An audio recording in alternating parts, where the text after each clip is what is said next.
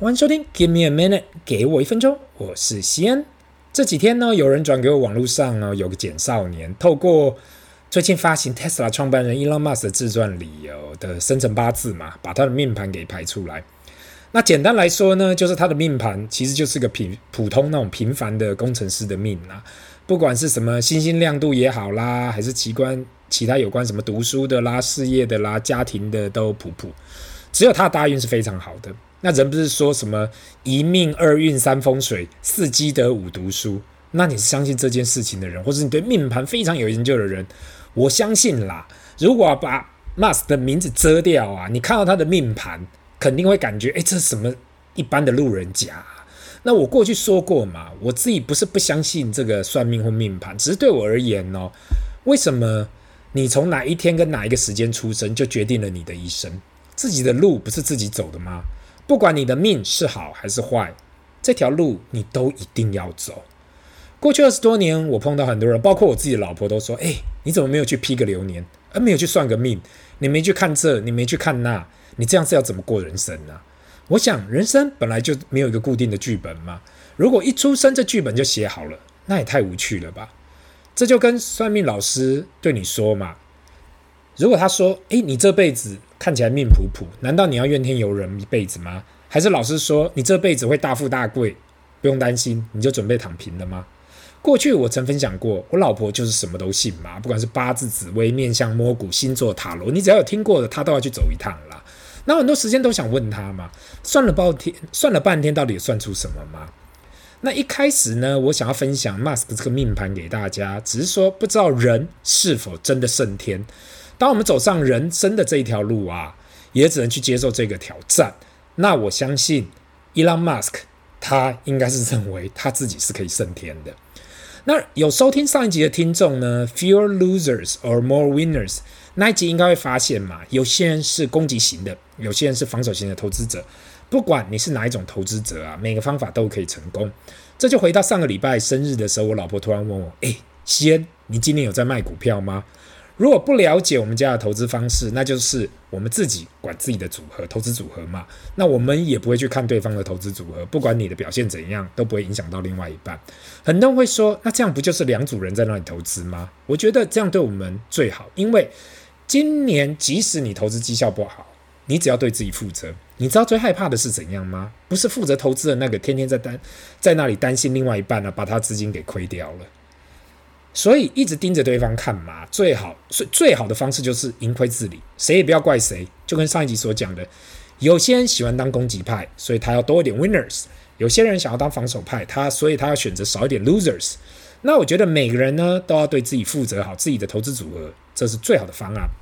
永远不要去干涉对方该怎样去做，前提是双方都要是个对财务负责的人。今天你把你自己资金亏掉了，好，至少另外一半还有他自己的储蓄跟投资。我曾经看过先生拼命杠杆哦，搞期货、搞股，就什么都搞了，最后赔了一屁股就算了，还需要跟老婆娘家来帮忙一起还债的那种。我不会说我们这样的方式、这样的模式会是最好的方式。那过去呢，我也提到很多次了，每个家庭都有自己的共处跟投资的方法，但是到了最后还是要记得，每个人都还是要对自己的财务负责啊。过去也听过人讲嘛。他这样冒险还不是为了自己的家庭？听起来好像有道理，听起来好像是有道理，但是某方面这是一种情绪勒索啊。那你知道什么是最可怕吗？那就是当自己绩效好的时候，都说是自己的功劳，把所有都揽在自己的身上；但是当碰到问题的时候，都推在其他人的身上。相信每个人都很常在工作场合看到这样的事情发生，或是或是啦，在碰到客户的时候，都有可能出现这样的事情。最重要的还是负责。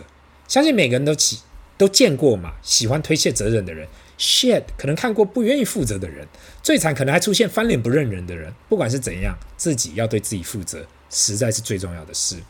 那回到我老婆问我的那一句话，我就说我没在卖啊，今年还持续投资嘞。那刚好有这个机会来分享一下我自己的个人看法，有关今年、跟明年、跟未来啦。那一呢，在过去一百年的统计里啊，熊市哦，或是经济循环，最多不会超过两年以上。如果二零二二算是第一年，那二零二三将会是第二年。很多人会说，那等到熊市结束了，经济开始好转了，我们再来投资不就好了？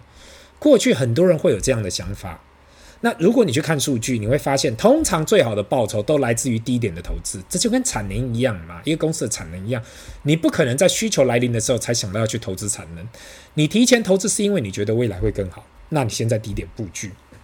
很多人会说，如果你这次是错的，那经济循环不会那么快的回档怎么办？可能未来经济会痛苦很多年。我们看到很多不同的分析师都说到嘛，下几年的 GDP 增长率会非常的低，或是未来十年的大半不会成长，跟过去十年的那么快，一年也许成长三到四 percent，最多最多。对我而言，如果这个假设是成立的，那代表大家也差不多是这样了嘛。你手上不管有没有多出来的资金，还是要找出路，不可能把资金都放在现金里嘛。那这个高度膨通货膨胀的前提下啊，现金很难去保留购买力。每个人对于自己的投资目标不同，有些人也许想要靠投资翻身，有些人想要靠投资财富自由。那最最最基本的，我觉得前提就是至少要达成，就是保住自己的购买能力。当你连基本的购买能力都保不住啊，你的生活只会越活越过去。这跟小时候在台北吃一碗卤肉饭只要五到十元嘛。我是在讲，可能三十来年前，八零年代，现在呀、已经基本三十五到四十起跳了，更不要讲牛肉面了，可能要你，you know，原本一碗五十元，现在两百以上比比皆是。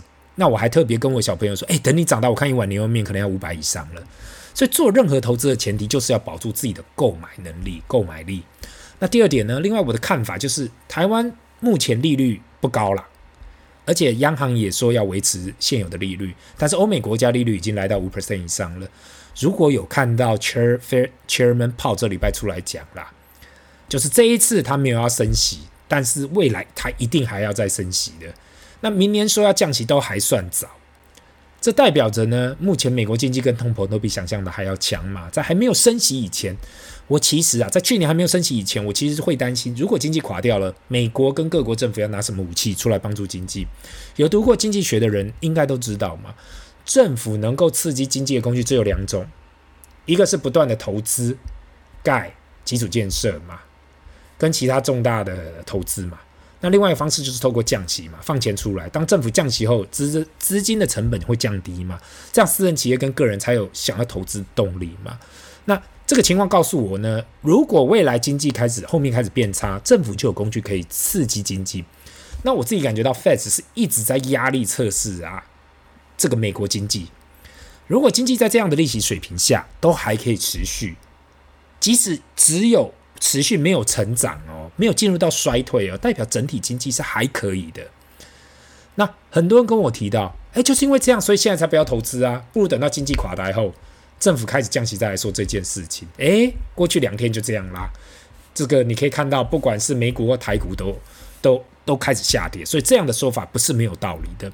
那每个人都希望自己可以买低卖高，谁不想要在这中间赚取最大的利润？But 没有人可以预测到底哪时候经济会垮台。你说现在经济都是泡沫，等着被戳破。看了一下 Shiller 的 PE 跟巴菲特的指标，目前是下降中。当然，市场现在还是某方面有泡沫存在。但是看起来是有慢慢的缩减当中。那另外呢，你去看失业率跟其他的指标，现在看起来都还相对强势。这是因为这些指标啊都还相对强势，所以才会出现这个 Fed 想要持续升息的消息。如果我们看到这种失业率跟其他指标都很差，我看 Fed 也不敢继续升息了啦。那我们看到当经济进入衰退的时候，就不会有这样的讯息。那如果持续把资金闲住着，闲住在那里呀、只是为了等崩盘，到底这样的机会成本划不划算？另外，在这里分享一个小故事，那就是在二零一五年的时候啊，很多我认识的投资人都在那里开始慢慢减码，因为过去的历史告诉我们嘛，通常牛市每七年循环一次，那时候好多认识的人都想要开始放现金的 part cash，想说等等看崩盘再来说，殊不知那一年一等，好多年就过去了，一直到二零二零，因为疫情的关系，那如果你没有进场啊，一转眼又是好多年过去。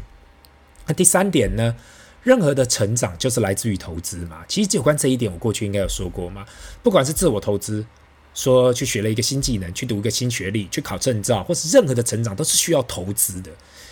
你没有啊，花这个时间跟资源去投资，要有自我成长，那是不太可能的。这就是为什么任何跟任何公司啊，如果想要自己的业务成长，没有多请员工，没有多出的产能，没有多出的空间，没有多出的资本，或是都投入其他的产业。跟业务要成长非常的困难，回归到投资这一块嘛，很多人讲本多终胜，前提是你要不要不断的持续投入，才有办法做到本多终胜。大家都想要听那种啊，十万块台币翻成一亿，或几万元变成那几百万、几千万变几十亿的企业，但是那终究是我们所谓的 outlier 异常值。